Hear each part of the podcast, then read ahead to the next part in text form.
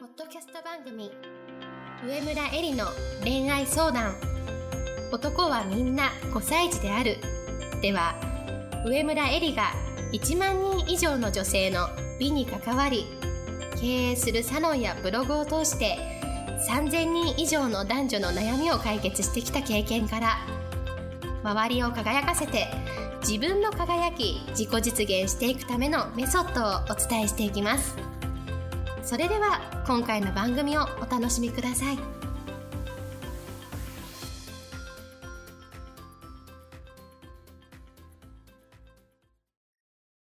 こんばんは、上村えりです。今日も、ポッドキャスト、上村えりの恋愛相談、男はみんな5歳児であるを始めたいと思います。それでは、いつも通りと言いたいところなんですが、今日は、えっと、君代さんが体調不良のため、私がですね、質問からお読みしたいと思います。えー今日いただいている質問は、6歳年下の彼氏と1年付き合っています。彼は今年から地元を離れ東京に就職します。初めから1年後には遠距離恋愛になると分かっていたので、その時は1年だけ楽しめばいいと思っていましたが、付き合っていくうちに1年間という期間ではなく、まだ彼とお付き合いを続けていきたいと思うようになりました。遠距離になっても続けていくというのは彼も合意なのですが、これから社会に出て新しい人とたくさん出会っていく中で、6歳年上の私と付き合っていくことは重荷になってしまうのではないのか、と思うこともあります。また以前エリさんのお話であった自分の夢やビジョンが同じである人と付き合う方がせっかくの限られた資源である如力を注ぐにはふさわしいというのを聞いてなるほどと思ったのですがまだそこまで語り合う域まで達しておらず自分自身何を望んでいるのかもはっきりと分かっていません。結婚がしたいわけでもないし子供が産みたいという強い願望も今の段階ではありません。遠距離を続けていく上で大切なことは何でしょうか？またエリさんが気づいた点などを話していただけると嬉しいです。はいありがとうございます。まずですね6歳年上の彼女を持つという彼はこの質問者さんのことを絶対に重荷と思っているんではなくて私は必ず自慢と思っていると思うしもしですねまだそう思われていないんだったらもう絶対にそう思わせた方がいいというふうに思います。で心の中ではですねやっぱり彼の自分への気持ちがわからないとかただあの彼が年上と付き合いたいから付き合ってるだけなのかなとか、まあ、いろんな不安とかが浮かんでくると思うんですけれども私が思うに精神的に大人の女性を演じてそういうふうに振る舞ってあげることが彼が男として成長するには必要だというふうに思います。でじゃあ精神的に大人の女性を演じるっていうのはどういうことかっていうといつも私が言ってるんですけれども男性が最も求めていることは安定なんですね。男性が最も嫌いな女性は不安定な女性です。じゃあ何が不安定かっていうと、えー彼のに対する思いがブレるという不安定さです。好きだったり好きじゃなくなったり心配したり心配しなくなったりみたいな感じです。で精神的に大人の女性を演じるっていうのは彼の態度で落ちたり上がったりっていうこうブレブレした浮き沈みをしないということです。だから常に一定した気持ちで彼のことを大切に思っている。この気持ちの安定さということです。でだここから大事なんですけれどもその上で自分は自分自身の人生を生きる。これが精神的に大人の女性。です。であの恋愛をすると、まあ、相手が年上だろうが年下だろうが女性はやっぱり相手の気持ちに共感したいし理解したいし相手の世界にどんどんハマっていきたいというふうに思うものなんですけれども大人の女性精神的に大人の女性を演じるっていうのはそういう気持ちはを少し抑えてですね自分の生活を充実させて自分自身の世界を広げること。これがすごく大事です。これをしないと本当にただの重い女になってしまいます。でこれをやり通すのもやっぱりすごく難しいわけですね。彼と同い年の6歳年下の女性たちはこれがなかなかできないわけです。だからできたらすごい価値があるしだからこそ他の女の人には与えられない価値を彼に対して発揮することができます。で実際にあの彼の言動イコール自分の価値という方程式がやっぱりまだまだ拭えないところっていうのはあると思うんですね。皆さん。質問者さんに限らず皆さんあると思うんだけれどもでもこれはねもうとにかく練習です。自分が彼の言動とかであ気持ちが寂しくなったりイライラしたりしてるなというふうに思ったら自分の価値が彼の言動によって脅かされているという証拠なのでそれに気づいたらどうしてそういう気持ちになってしまったのかを振り返っていること。でもし次同じようなシチュエーションになったら今のこのような不安とかイラにならないためにはどうすればいいだろうということをシミュレーションして考えていくもうこれを練習してとにかく続けることですでえー、年下のですね、男性と付き合う時のポイントなんですけれども、男性はどんなに年上の彼女であろうとも、自分が上でありたい、自分がかっこよくありたいというふうに思うものです。だから、精神的に年上の、精神的に大人の女性を演じるっていうのは、大人ぶるっていうのことではなくて、ただですね、彼の態度で落ちたり上がったり浮き沈みをしないこの1点だけで OK で、それ以外のところでは、たくさん甘えたり、頼ったり、すごいねって、あの、年下でも尊敬の眼差しで、ぜひ見てあげてほしいというふうに思います。こういう態度で接してもらうことによって、男性は自分がかっこいい男であるんだ。自分が彼女に対して影響を与えることができるんだっていうふうに思えて自分自身のことを彼自身が彼自身のことをとても男らしく誇らしく思うようになります。でこれがこのプライドが社会に出て戦う男性にとってはとってもとっても大事です。でえーと、私自身もですね8歳年下の男性と1年ほど付き合ったことがありますで最後にですね、別れた最大の理由っていうのは、私がやっぱり彼の仕事とか、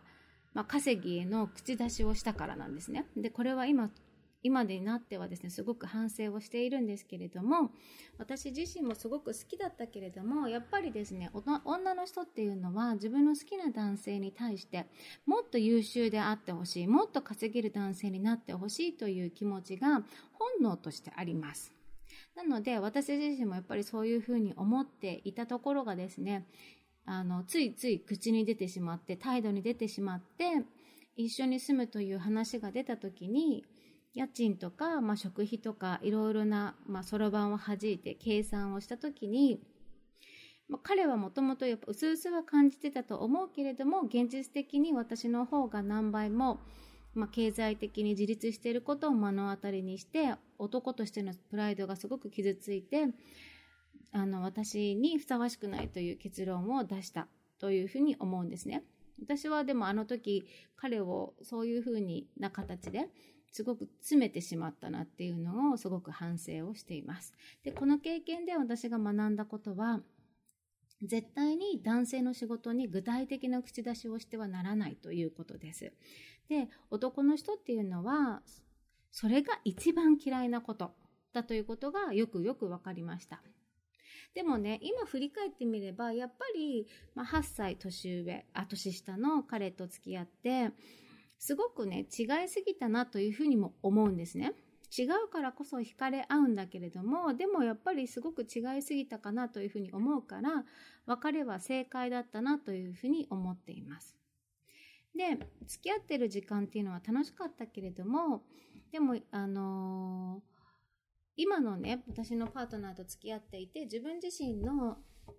あのことを考えてみると本当に高め合えるとか尊重し合えるとか刺激し合える2人っていうのはあの時の彼のとの付き合い方とは全然違うのかなというふうに思っています。でもね、えっ、ー、と、すべての物事に段階があるように、あの、恋愛でもね、初めから高め合える、尊重し合える、刺激し合える二人の付き合いができるっていうことは絶対になくて、恋愛の、えー、段階でまず大事なのは、自分の恋愛での思い癖に気づくこと。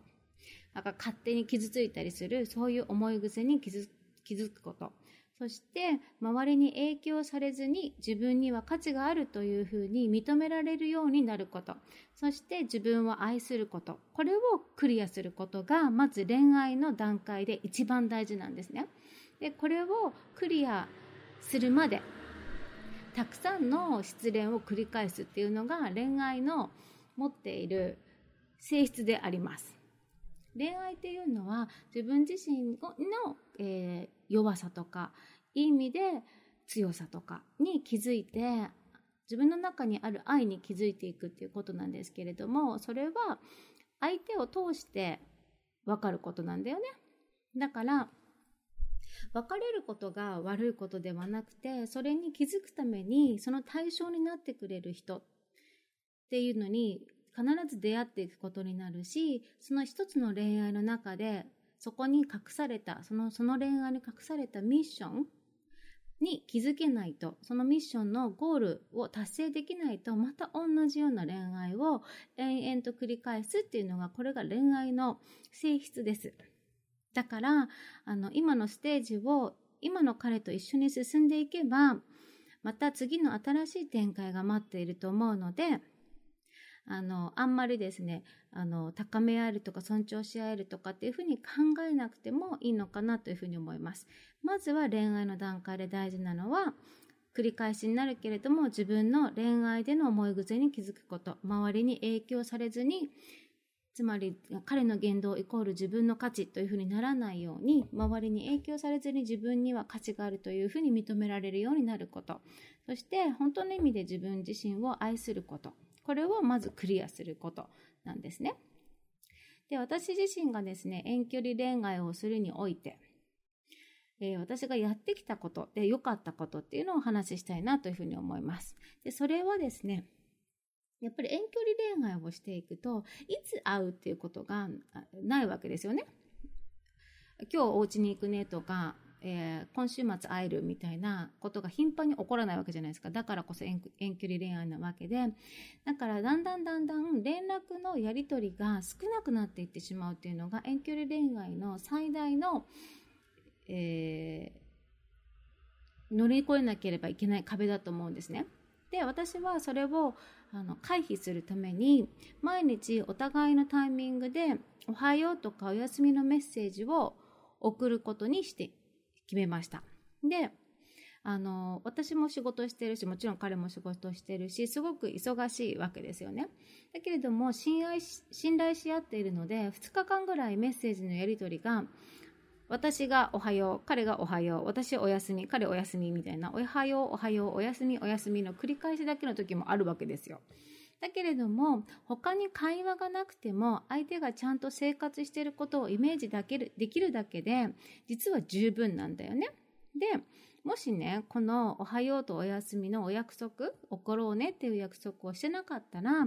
数日のメッセージのやり取りが空いてしまうということも、あの、容易にあると思うんですよ。でも私はこれだけは避けた方がいいと思います。どんなに短い挨拶でもいいから毎日やり取りをする。毎日やり取りをすることが私は大事だというふうに思います。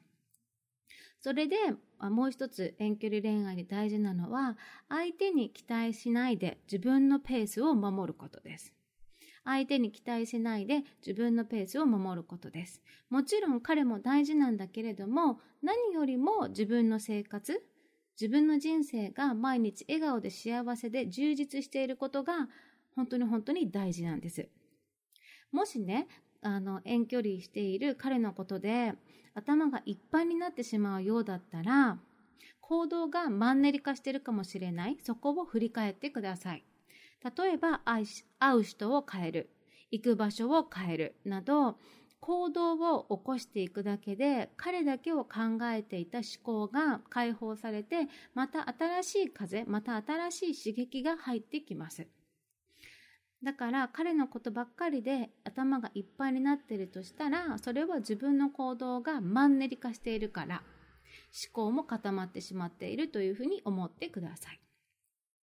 で、えっ、と、質問者さんが心配されているのは彼はこれからですね社会に出てまたいろいろな人と出会っていく中で自分が重荷になってしまうんじゃないかということでしたけれども、まあ、彼はこれから社会人になるわけですね。でまあ、大学生とか大学院生と社会人っていうのもえらい違いなわけですよ。社会に出たら社会人1年生は社会の中での一番下です。大学生、大学院生は学生の中での一番上です。この差はですね、とても大きいんですね。で、社会でたくさん揉まれて仕事になれるまではもちろん時間が思うように使えないし会社ではたくさんのプレッシャーとあとは自分が思ったよりできないというフラストレーションがたまる時期です。だから少しメールが雑になったりとかあとは八つ当たりしてくる感じがねあったりする場合もあるんですね。だけれどもそんなの全然気にしちゃいけません。そんなことでなんか彼が自分に対しての愛情が減っちゃったかなとかって思う必要は全然ありません。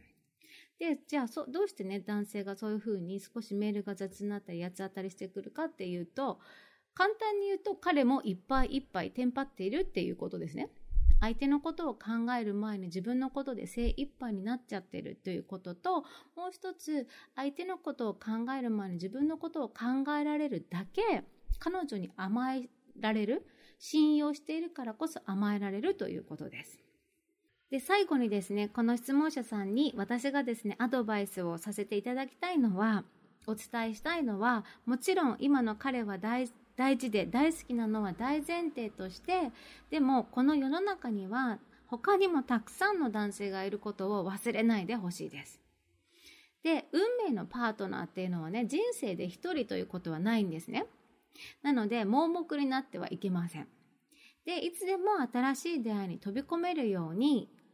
大好きな彼氏がいてもですね、常に美しく、常に綺麗で笑顔であること、そして可能性にいつもオープンであってください。それでは今日の、え、質問に対する私のメッセージは以上になります。また来週も楽しみにお待ちください。本日の番組はいかがでしたか？番組では上村えりに聞いてみたいことを募集しています。ご質問は web 検索で「上村えり」スペースウェブサイトと検索。ブログ内の問い合わせからご質問ください。またこのオフィシャルウェブサイトでは無料メルマガやブログを配信中です。次回も楽しみにお待ちください。